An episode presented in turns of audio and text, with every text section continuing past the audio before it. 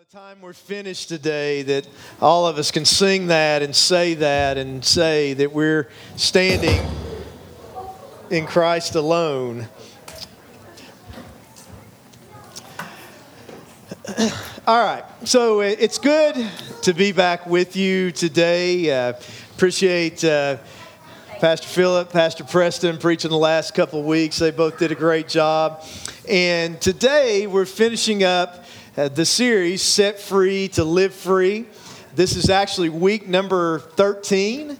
And we started out kind of some foundational things. We talked about being set free by the cross, set free from religion, set free from the curse, set free by the truth. And then over the last several weeks, we've really kind of been digging into some practical, excuse me, issues and how this applies. I mean, we've talked about pride, talked about identity, talked about addiction, uh, we've talked about depression, we've talked about excuses, we've talked about sexual uh, sin, we've talked about worry. Uh, I think I'm leaving one out, but uh, you kind of get the idea. But uh, so you know, we've talked about being set free from uh, these different kind of things. But um, here's my concern, and, and, here's kind of what I want to do in, in, in wrapping this up. I, I, think it's easy for us in, in life to, uh, and, and, as Christians, to think, and I ought to do this, wish I'd have done that, should do this, you know, this ought to be different, need to stop this, I need to, to start that, and end up living with all of these regrets. I think uh, a lot of times we, or I'll say me, and, and, I, and I think if you're honest, you'll agree, that we struggle with kind of knowing how things ought to be, knowing what we ought to do, but seeing this gap between, okay, this is what I know that God's word says, but this is actually what's going on in my life. You ever feel that way? And so, you know, the, the question is, you know, how do we really deal with that? How, how do we change in that way? How do we really live in freedom? How do we really become the person that God wants us to be? And, and maybe even the question that goes along with that is really, you know, even who does God want me to be?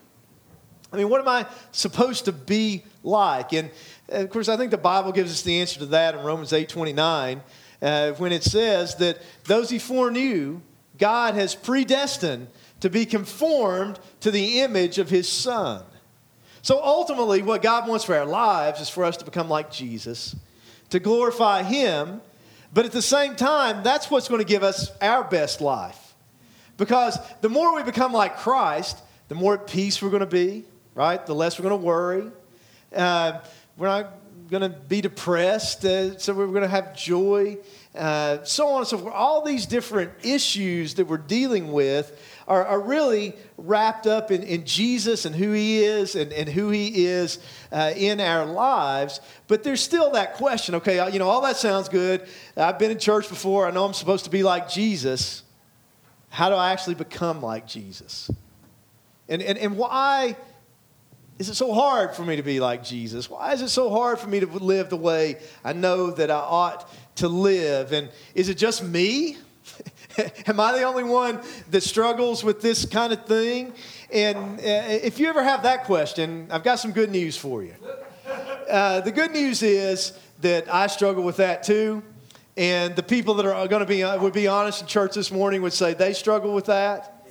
And uh, even beyond that, maybe some good news from Scripture is the Apostle Paul, maybe the greatest Christian who ever lived, apparently struggled with that as well. So, this isn't going to be our main text today, but just to kind of set the stage for what we're talking about this morning, I want to go to Romans chapter 7. Um, this is one of these weeks where, well, I've been working on this for several weeks. I kind of had like three different messages and had, had trouble uh, settling on one. One of them was from Romans chapter 7. So I'm going to give you a bit of that in the introduction to set up what we're going to look at in 1 Timothy 3 and 4. And uh, Paul wrote this. He said, remember, this is Apostle Paul, right? Saw Jesus risen from the dead transformed life. Went from persecuting Christians to being a great preacher, missionary, church planter, writer of much of the New Testament, uh, ultimately martyred for Christ. I mean, you think if somebody has it all together, it was Paul, right? But here's what he said He said, What I'm doing, I don't understand. You ever feel that way? You ever been like, Why in the world did I just do that? Why in the world did I just say that? Why in the world did I just think that? This doesn't even, I know better than this. Why is this what's coming out of me? He says, For what I will to do, that I do not practice, but what I hate, that I do. Once again, you ever feel that way? It's like, I don't want to do this. Why'd I do this? I knew I shouldn't have eaten the whole box of that, but I did. How'd that happen? Right? Why'd I say that? I know it's wrong for me to say that. Um, what I hate that I, I mean, I don't want to think this way, talk this way, be this, but it just comes out of me sometimes. Why is that? He says, if then I do what I will not to do, I agree with the law that I agree with the law that it is good. He's saying the problem's not the law, the law is good, the problem's in me. And, and so this is one of the things, this is one of the temptations we've got to avoid. This is what people do sometimes. When we're not living up to the God's standard, we have this tendency to try to lower God's standard. And I think that's what he's getting at here. He's saying the standard doesn't change. The problem's not with the law, the problem's with me. And when we try to change God's standard, we're ultimately fighting a losing battle because God and His Word don't change, but we're just going to end up creating more problems for ourselves. So then he explains this is really what's going on. Verse 17 then it's no longer I who do it, but sin that dwells in me. For I know that in me, that is my flesh, nothing good dwells. You're saying when you got saved, the Holy Spirit come and live inside, came to live inside of you. You got a new nature. But that didn't obliterate just your natural person. It didn't obliterate the sin nature that's in you. You ever feel like there's just a battle going on inside of you? It's the flesh and it's the spirit. Paul amplified that in Galatians chapter 5. There's, if you're a Christian, there's a battle going on. If you say, Well, I don't know that, I don't have that kind of battle. I'm saying you need to get saved today. You need to receive Jesus and be forgiven of your sins. Because if you're just kind of floating along thinking everything's cool, living however you want to live, that's not good. It may feel good in the moment, but that's ultimately the most destructive thing that you can ever have in your life. So he says, In me nothing good dwells. For the will is present with me, but how to perform what is good, I don't find. Say, how could Paul be saying this? Maybe some of you are thinking that. Some of you are thinking, I'm feeling a little bit better now because I, I, think the same kind of stuff. He says, For the good that I will to do, I do not do, but the evil that I will not to do, that I practice. Now, if I do what uh, I will not to do, it is no longer I who do it, but sin who dwells in me. I find then a law that evil is present with me, the one who wills to do good. Both these things going on inside of us if we're a Christian. He says, For I delight in the law of God according to the inward man. And if you don't delight in the law of God, you're not really a Christian. That's one of the characteristics of a true believer. Uh, if you can kind of just take or leave Scripture, or if you want to change it all the time, that kind of thing, uh, your heart's not right with God, and you need to receive Jesus. But he says, I, I, see another law in my members, warring against the law of my mind and bring me into captivity to the law of sin, which is in my members. And then he says, Oh, wretched man that I am. First, there's nothing to, that I've got to commend myself to God. There's, there's nothing in me that's going to make God accept me. I mean, I, I, didn't know Dylan was going to say, you know, what he said before the song. Some of you didn't know that Dylan actually spoke, would be my guess. But, uh, you know, only songs come out of his mouth. But, I, I mean, you know, what he said is absolutely true. Uh, God doesn't love us because we're lovely and lovable. God loves us despite us because he is love. That's grace. Oh, wretched man that I am, who will deliver me from this body of death? And he answers his question. He says, I thank God through Jesus Christ, our Lord. What he's saying, the only way we can be delivered from these wretched, sinful, weak, failing people that we are is by Jesus Christ. And so that kind of sets us up then, hopefully, to go to 1 Timothy chapter 3. And, and this is what we're going to focus on. And we're going to be in 1 Timothy 3 and 4. And we're going to look at two uses of the word godliness. And if we want to be a godly person, we want to live in freedom, we want to be the person that God has created us to be, God has saved us to be, we need to see that it's Jesus who makes us godly, Jesus who makes us right with God. But we also need to see that it takes a disciplined effort to know Jesus better, to actually truly live this out in our lives. Okay? There, there, there's a balance here. Jesus makes us right with God.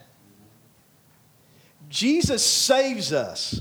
And we're talking about Jesus saving us. Let me be theological for a minute, and then I'll give you an illustration. Um, when we say Jesus saves us, if you're new to church, say, what does that mean? That means that if we're in Christ, if we're trusting Him through His death, burial, and resurrection, we're justified. We have been saved. We've been forgiven and declared righteous in the sight of God. But it also means that we are being saved. The theological term is sanctified, that progressively we're being delivered from the power of sin in our lives, that God is working in us by the power of His Spirit through His Word to make us more like Jesus, to help us repent of sin sin, to help us become more obedient, to help us become more faithful, to help us become more trusting, to, to make us like Christ. But it's a process. And that process isn't going to actually be repeated and, or, or, or completed until we go to heaven. And this is called glorification, where there we're perfected. We're, being, we're permanently delivered even from the very presence of sin in a perfect place with a perfect God, worshiping Him forever. That's what it means to be saved. If you're saved, you have been saved, you are being saved, and you will be saved. The work of Jesus Christ from beginning to end. Now, let me kind of illustrate this for you, okay? Um, about eight, nine years ago, uh, I tore my ACL in my right knee playing basketball and had to have knee surgery, okay? And of course, when you're a preacher, uh, anything that has, has sermon illustration material in it has some redeeming value to it, okay? You know, even if it's bad, but, uh, and so I think people got, you know, eight, nine years ago got, you know, sick of me talking about my knee, but most of you are new, so I'm going to use it as an illustration today, okay? Um, I mean, that's how it works, right, Philip? I mean, it's like you want somebody in your family go out and do something illustration worthy, right? Whether it's good or bad. But anyway, so, um, you know, playing basketball one morning, Jefferson City Community Center, don't know how it happened, just I jumped, landed, and tore my ACL. And it was kind of weird, you know, the ACL is your, the stabilizing ligament in your knee, but my knee was pretty stable. So when they first did an examination, uh, you know, they didn't think it was any big deal. When the swelling went down, it seemed okay. About a month later, played basketball again and, and got hurt again. Kind of, you know, knew it was uh, there was a problem there, so they do an MRI, all this kind of thing. Tell me the, the ligament's torn, but you know, once again, my knee was stable, so like, uh, you know, I, I really didn't want to have surgery. And you know, a lot of times in our lives, uh, I mean, this is kind of a parable. A lot of times in our lives, we know something's wrong. We don't want to do what it takes to have it fixed. Um, you know, like I said, it's kind of a parable. It's a spiritual analogy. You know, a lot of you know that you're not right with God. You, you know that there's stuff wrong in your life. You know that you need some things fixed, that you need some healing, that you need things made right, but you don't want to do what it takes to meet God. You don't want to humble yourself, repent of your sin, give up your self righteousness, and, and trust Christ. And so that's kind of maybe my job as a preacher is to challenge some of that. And I'd be honest with you, you know, the person that kind of talked some sense into me was Charlie Gibson. He had done this before, had the surgery before. Even it wasn't even arthroscopic when you had it done, was it? So, uh, you know, uh, Charlie Gibson, he kind of talked some sense to me and decided to have the surgery. But, you know, when you're getting ready to have this surgery, you know, went to KOC, had a great doc, Dr. Uh, Mathian, works on a lot of the UT athletes. I mean, he was fantastic, had done St. Mary's. They were great. And, you know, uh, just very blessed. I mean, you know, everything went smoothly. But they tell you before the surgery, you know, we can fix your ACL. I mean, they do a graft from your patella tendon, you know, just put it in there and they fix it. And just, you know, it's really probably stronger than one in your other knee once they do it. But they tell you if you're not going to do the rehab, if you're not going to do the physical therapy, don't even have the surgery. Because your knee's whole, it's fixed, it's made well, but functionally, it's not going to be right if you don't, you know, do the treatments and you don't work out and stretch and all, all, these other kind of things to get the swelling out of it, to get the range of motion back, to get the flexibility, to get the strength back, that kind of thing. And, so, you know, I made up my mind if I'm going to do the surgery, I, am going to work hard at, at, at, this. And really, what my goal was was to get back to playing basketball. And so, uh, you know, I, I was blessed that the surgeon went well, surgery went great. And then I worked hard and, and, and was blessed too. And, you know, was playing basketball again in six and a half months, which is not bad when you're 38 years old, when you're, when you're having uh, knee surgery. Uh, here, here's the point of what we're going to talk about today. The surgery fixed me, made me whole, made me well. But functionally, in my day to day life, and I mean, you know, have no problems with my knee. I mean, I know I could hurt it again. You know, I know I'm getting old or something, but I mean, you know, no pain, no stiffness, nothing like that. Uh, you know, played soccer a couple of times in Honduras, no problem. The miracle of the trips, Molly and I actually scored goals while we were playing soccer in, in Honduras. But, uh, uh, but that came because I disciplined myself to, you know, for the first however long to have ice on it you know, when I'm supposed to have ice on it, and to, to go to rehab and do my exercises, and then when it was time to start running and lifting weights and all those kind of things. My point is this what we're going to see in this text today, if you want to be fixed, made whole, made well spiritually, you want to be a godly person, the kind of person that God wants you to be, Jesus does that. Jesus makes us godly. Jesus makes us right with God. But at the same time, if we're going to you know, live like a godly person, experience this functionally in our lives, we're going to see that the scripture tells us that in order to do that, we have to exercise ourselves toward godliness. We have to discipline ourselves for the purpose of godliness. Jesus, when we first trust him, immediately declares us righteous, makes us right with God. But to practically change, to be sanctified, to grow, the Bible tells us in Philippians chapter 2, it, it tells us to work out, not work for, but work out our salvation. It's talking about sanctification. Work out our uh, salvation. Why? Because it is God who is working in us, in us both to will and to do for His good pleasure. It's both and. You, you understand that? It's, it's, it's God doing it but we have to discipline ourselves to really experience Jesus and, and really let Him change us in practical ways in our day to day lives. Sometimes I think, you know, we just want to sit back and let Him zap us, right? And, and, I think the question this is going to address is uh, okay, I'm a Christian. I mean, some of you would say that. Some of you, you're, you're not a follower of Christ. And that's the step you need to take today is to trust Him, to give Him your heart and life, to bring your sin to the cross and receive His grace and forgiveness in exchange. But, uh, you know, many of us are Christians and we like, okay, why, don't, why am I not living in freedom? Why do I know this, but I still struggle so much? Why is this so hard to put into practice in my life? And, and, and, what I would say is, I'm not saying this is the only reason, but if we're not disciplining ourselves for the purpose of godliness, we're not going to experience what we have in Christ. Listen, we don't have to get anything from Him. The Bible says we're blessed with every spiritual blessing in the heavenly places in Christ Jesus.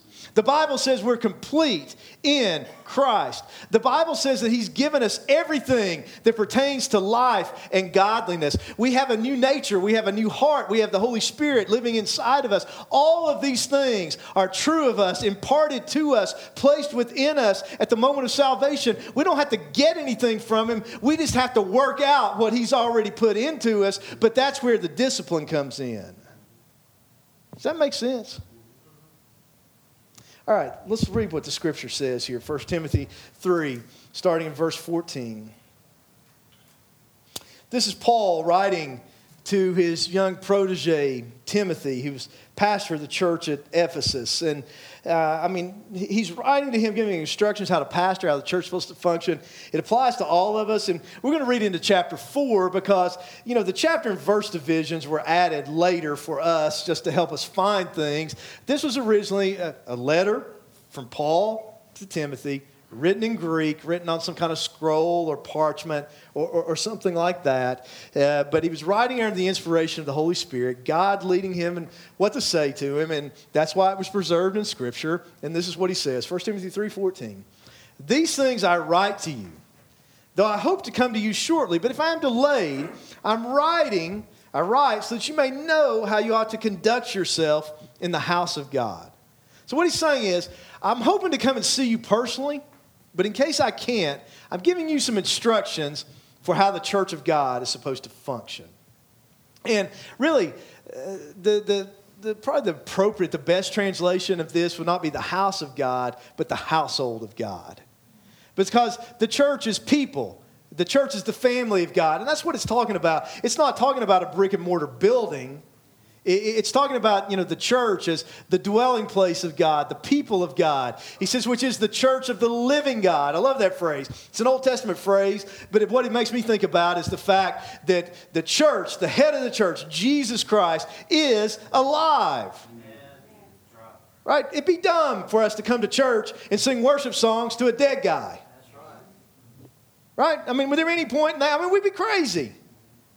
But it's the church of the living God because Jesus rose from the dead, which is the pillar and the ground of the truth. The church is called to defend and to declare, to proclaim uh, the, the truth of God. It's, it's like a sure foundation, but it's a pillar that displays uh, the truth of God as well. And then, Verse 16, one of the verses we're going to focus on because it has, here's one of the usages of the word godliness. He says, without controversy, great is the mystery of godliness. Now let's define two words there. Mystery, when it's used in the New Testament, generally means, and this is the usage here, something that was spoken of in, in, in the Old Testament, but it's not really made clear until the coming of Christ. It, it, it was a mystery. It was kind of veiled. But now, Christ came and the New Testament's written, it's made clear. So he's saying for us, he's making clear for us what it means to be godly, what it means to be like God, what it means to be Christ like, what it means to be the person that God wants us to be. And so, let me just stop and ask a question before we read the rest of the verse. This is my opinion. I'm just kind of curious for you to agree. If we went around churches in East Tennessee today and we took a poll and we said, What makes someone a godly person? How do you become a godly person? Something like that. My, my guess is, uh, my, I think it's an educated guess, is that um, the majority of people would give a list of do's and don'ts. Think that's true? So what makes you godly? Well, if you do this, this, and this, and you don't do this, this, and this, then you're a godly person. How many of you think uh, my hunch is right about that? How many of you agree with me? Okay, but I want you to see here that's not how Paul defines godliness. Paul doesn't define godliness by a list, by things. He defines it by a person. Look what he says. Great is the mystery of godliness. God was manifested in the flesh. Or some translations say, who was manifested in the flesh. But it's clearly referring to Jesus Christ, God incarnate, the Word made flesh saying Jesus left heaven, came to earth through the virgin birth. Probably like we sang in Christ alone, which is a modern hymn. This is probably a portion of an early church hymn. God was manifest in the flesh, justified in the spirit, which Bible commentators debate the meaning of this phrase. My conviction is, is it refers to uh, the resurrection. If you go to 1 Peter 3.18, uh, you know, Jesus was justified in the Spirit. He was declared to be the Son of God through the resurrection of uh, the dead. He was seen by angels. I mean, think about all the big events of Jesus' life his birth, his death, his resurrection, some of the things in between. They were witnessed by angels. And you know what? The angels didn't even understand really what was going on. You know, Peter, Peter said that these are things, matters of salvation that the angels desire to look into. Why? Because they don't know it firsthand. Jesus didn't die for angels. Sometimes people say, you know, such and such, they went to heaven and now they're an angel. Listen, people don't become angels in heaven.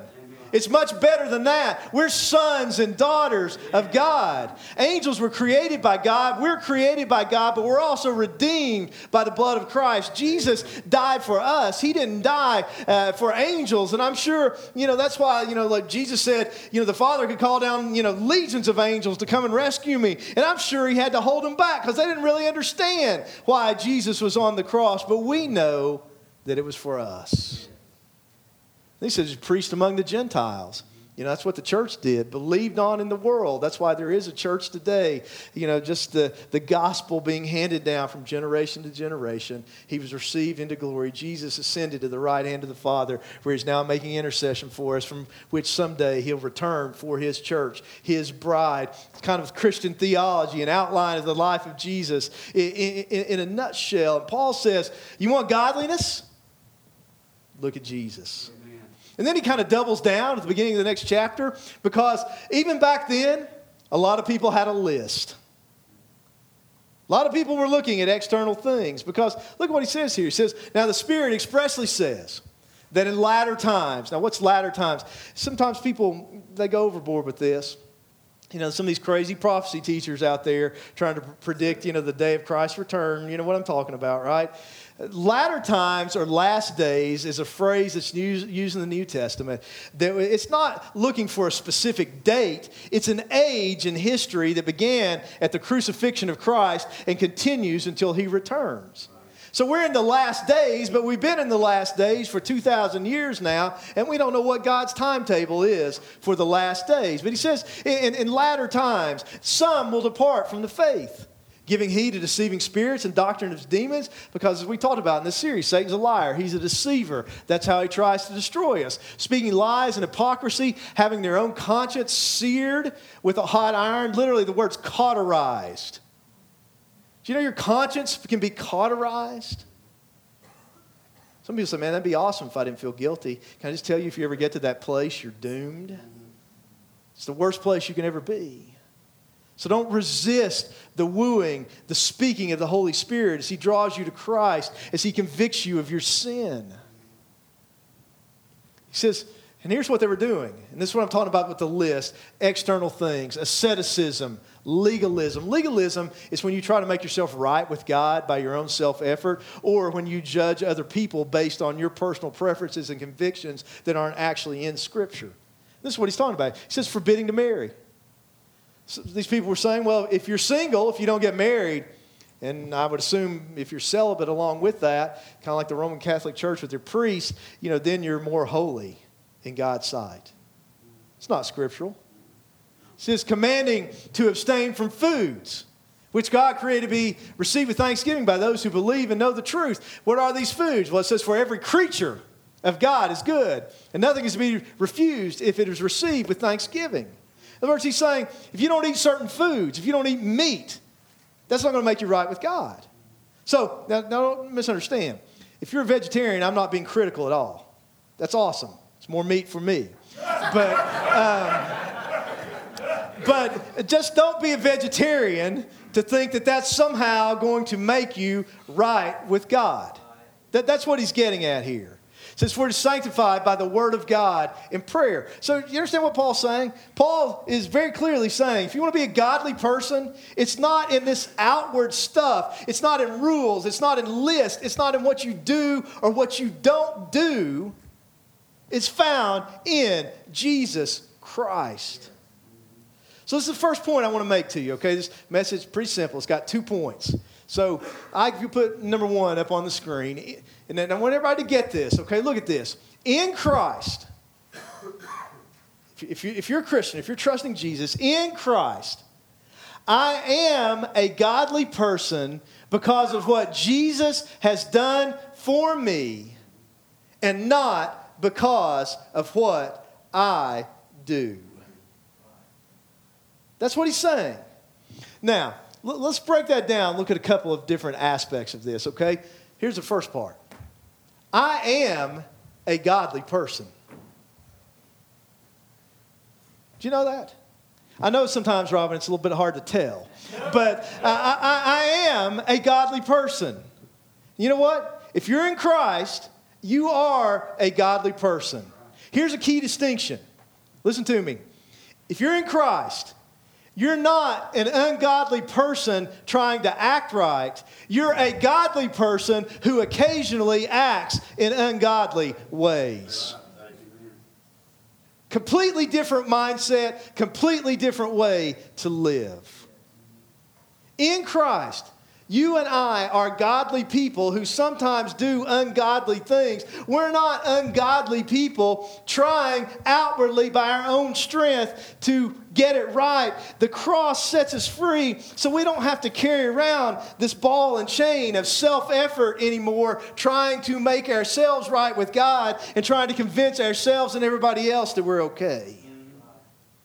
So, in Christ, I'm a godly person, but we can't stop there. I'm a godly person because of what Jesus has done for me. He came to make me right with God. He came to save me. He came to rescue me.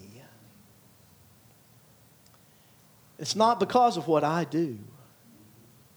So the thing is, if, if, if you're not a Christian, you want to be godly? You want to be right with God? You want to be forgiven? You want to be free? You don't want your life to be controlled by guilt? It comes from admitting that you are a sinner. It comes from admitting that you're not right, but it also comes from just admitting I can't make it right myself and surrendering to Christ, trusting Him, relying on who He is and what He's done for you in His death, burial, and resurrection. But here's the thing, too. Remember salvation, justification, sanctification, glorification. If we want to be sanctified, if we want to grow spiritually, see, here, here's a lot of times what people do, and here's where I was uh, for a long time. And, and, here's where I think probably most churches in East Tennessee are. We probably get the salvation part of it right. We know we're saved by grace alone, through faith alone, in Christ alone. But then when it comes to sanctification, we got these lists. And we got these do's and don'ts. When the only way we're going to be sanctified is by every day, continually fixing our eyes on Jesus Christ and looking to his cross. Listen, we never overcome sin by looking at our sin. I mean, think about it. Simple analogy. How many of you had a Smucker's donut before? Smucker's donuts are awesome, right? I mean, somebody should start singing the Hallelujah chorus right now. But if you don't know what a Smucker's donut is, uh, think Krispy Kreme on steroids. All right, it, it's like, it, well, first of all, I think it tastes better than Krispy Kreme, but it's like the size of about three or four Krispy Kreme donuts. I think it's about the size of a child's face, I think. And um, I mean, it, it's just awesome. So, so, but let's say for whatever reason you've either decided that you're gonna, not going to eat donuts, health, diet, whatever, or you can't because of some health reason. And let's say Andrew showed up with his truck uh, and, and he brought you know a, a, big box of hot Smucker's donuts. This is a terrible analogy at 20 to 12, right? Some of your stomachs are already growling, but um, but but he brings a big. I'm, I'm, too far in now to stop, but uh, he, he brings a big box of Smucker's donuts in here. You're like, and I can't have one of those. But he's kind of walking around with you, keep looking at it, saying, nah, that's bad for me. Shouldn't do that. Can't have one. And, and you kind of keep, nah, look, oh man, all that sugar, the strip. No, that's bad for me. What are you going to do? You're going to eat a donut, right? Because whatever we put our focus on is what it, where, where our life eventually heads. If our focus is on our sin, even overcoming sin, that's where our focus is, that's where our actions are going to be. But if our focus is on Jesus and on his cross and on who he is and how he loves us and what he's done for us in his redeeming, transforming power day by day, moment by moment, we're going to experience him and experience his power in our lives. And he's going to set us free from this indwelling sin. And he's going to transform us to make us the person that he created us to be because the way to overcome sin is not focusing on sin, it's focusing on Jesus. We have to see that Jesus is better than our sin and come to love him more than our sin. So we repent and lay it down. In his power, we're sanctified by the cross as much as we're saved by the cross. So, no, if you're in Christ, you are a godly person because of what Jesus has done for you and not because of what you've done. If you're not in Christ, you can be today, in this moment, if you'll trust Him, and this will be true of you. Now, once again, though, to, to finish this, the second part of this, there's that question. Okay, if all that's true, all that sounds great, and we can sit in church and amen that, but, but what about on Tuesday morning when I'm dealing with a problem at work? Or what about on Wednesday when one of my kids is going crazy? Or what about on Friday when I get some bad news and there's a problem? How do I handle it then? You know, what, what, about, I mean, this sounds great in church, but what about when I got to face this temptation that I've been facing for all these years and it just seems like such a struggle tonight or tomorrow or whenever it is? You know, how do we actually experience this in our life? And remember what I said before the surgery fixes us, but the discipline makes us functional. Because look at what he says here in, in, in the next couple of verses 1 Timothy 4 6 through 8. See, we just can't sit back and expect Jesus to zap us. He's in us, He's with us, He's for us, but we have to pursue Him. 1 Timothy 4 6 says, If you instruct the brethren in these things, you'll be a good minister of Jesus Christ. Um, nourished in the words of faith and of the good doctrine which you have carefully followed. Listen, the only way to live in freedom is truth. Look what he says in verse 7. We've talked about time after time in this series. If we're going to live in freedom, you got to know the truth because the truth sets you free. Satan's the liar and deceiver. He says, but reject profane and old wives' fables. In other words, no good doctrine Put away from you the lies of Satan, the, the, the myths, the false teachings, the things that he tells us that just don't line up with the Word of God. But then notice what he says. He says, and exercise yourself toward godliness. Or some translations say, discipline yourself for the purpose of godliness. Paul liked to use uh, analogies from athletics you know, talked about in 1 Corinthians 9, running the race. This is an athletics analogy because actually, you know, this is where we get our word gymnasium from. Exercise yourself, discipline yourself for the purpose of godliness. If you're going to be a great athlete, you got to have talent, but you got to have discipline. How many players have flamed out in their careers, left millions of dollars on the table? Simply because they weren't disciplined.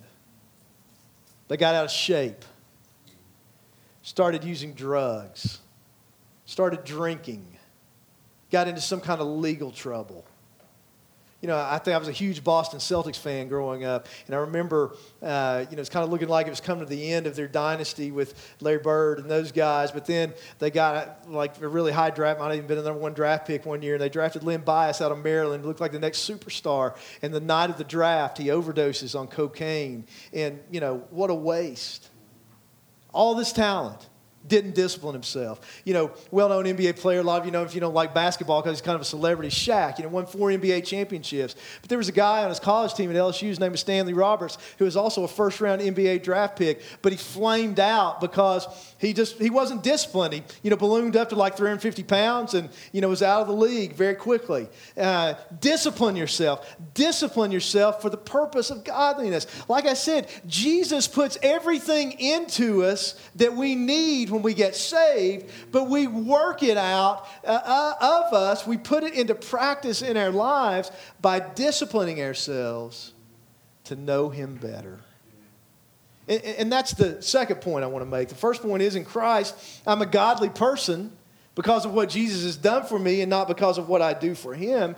But number two, in Christ, functionally, I can live like a godly person because or through a disciplined effort to know Jesus better. I mean, think about it. Let's, let's just get real practical. So you're a Christian, you've been forgiven, you're going to heaven. But if you never read your Bible, do you expect to really live like a godly person? If you only pray when you're in a jam and you need to get bailed out, I mean, do you expect just to, you know, have the strength to be able to resist temptation and just be on fire for Christ and, you know, just have it all together spiritually? I mean, does that really even begin to add up? If, if we're believing lies all the time, if what we're putting in our minds are, are the things of the world instead of the truth of God, how are we supposed to live this out in our lives? If there's all kinds of sin and disobedience in our lives, we're not repenting. We're not confessing our sins. How do we think really that we're going to experience the fullness of the Spirit and, and, and God's power and God's enabling in our lives? If we only show up at church when it's convenient for us, I mean, do we really expect that we're going to grow and become more and more like Jesus? Here's the reality practically speaking, our habits and our choices is what makes us who we are. Craig Groeschel has defined discipline like this choosing to do what we want most instead of what we want now. Choosing what we want most instead of what we want now. And, and, that applies in just all kinds of practical ways. I mean, you say, uh, what I want most is to be debt free. That comes from choosing what we want most instead of what we want now, day in and day out. You say, I want to be healthy, I want to be in good shape. It comes from choosing what I want most instead of what I want now. You say, I want to have a great marriage, I want to be close to my spouse. Well, that comes from, if that's really what we want most, choosing to spend time with our spouse and communicate and work on things instead of choosing, you know, to watch a ball game or a movie or whatever it may be in the moment.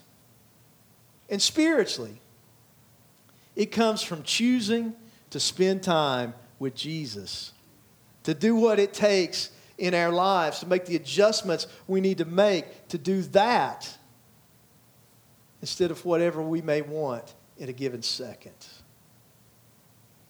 You see, discipline, in discipline, somebody said we pay now or we pay later. But when we pay later, the price is always greater. Discipline is really, it's choosing the pain of discipline over the pain of regret. It's choosing the pain of discipline over the pain of regret. Let's be honest, discipline is not pleasant. It can't be painful and unenjoyable. But isn't it better to live with discipline and seeking Christ and pursuing Christ than to live with the I shoulda, I woulda, I coulda, I, I wish, what if, why did I do this? And the reality is, is we can't have it both ways. I mean, Jesus makes us godly. They fix my knee, but my knee wouldn't be working very well today if I hadn't disciplined myself to rehab it. And, you know, Jesus may have saved you, you may be going to heaven, but if you're really going to experience His fullness in your life, you have to pursue Him.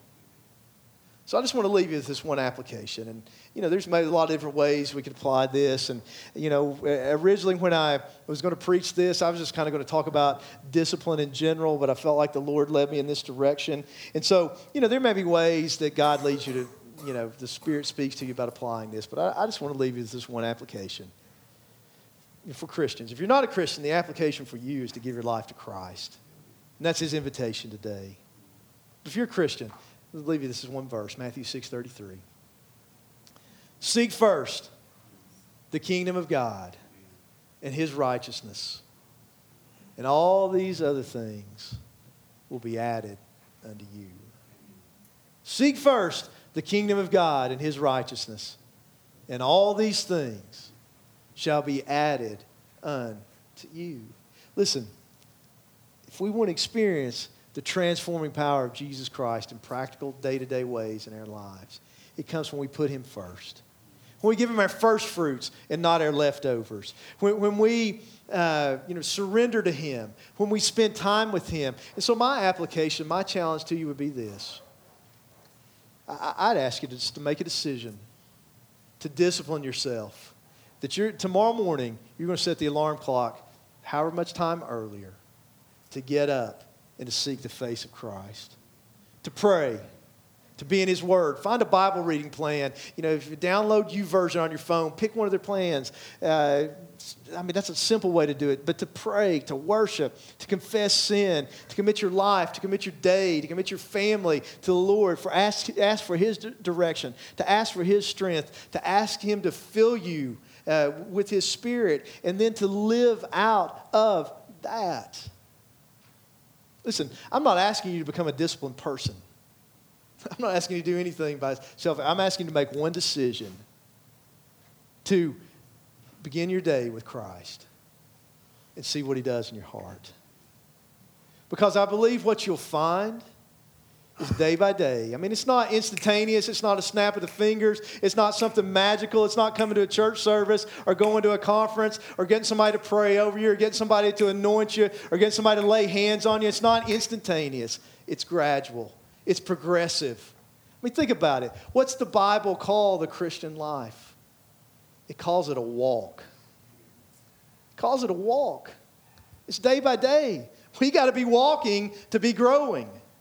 I mean, if, we're just standing still, we're not growing. It's, it's a walk. Walk in, in, in, Christ, walk in the Spirit. All, all, he tells us all these different ways to walk day by day. But I believe it transforms the rest of our day to give the first part of our day to Christ. Why do you come to church on Sunday morning? You know, you know what part of the reason is? I mean, we're New Testament resurrection Christians. The Sabbath was for, for, for Jews. But you know what you're doing? When you come to Jesus, you come to church, worship, I mean, not just show up, but I mean, you really come to worship, you're giving him the first fruits of your week. You're starting the week by acknowledging Him as Lord and giving Him the glory that's due His name. Eh, when, when you give financially, not out of leftovers, but out of first fruits, you're acknowledging Him as the giver of all good gifts and saying that, that, that He's worthy. Seek first the kingdom of God. Put first things first. Make the most important the most important. And He says these other things will be added unto you once we get the first thing in place, other things, by the grace of God, will fall into place after that. And you say, I'm, I'm just not a disciplined person.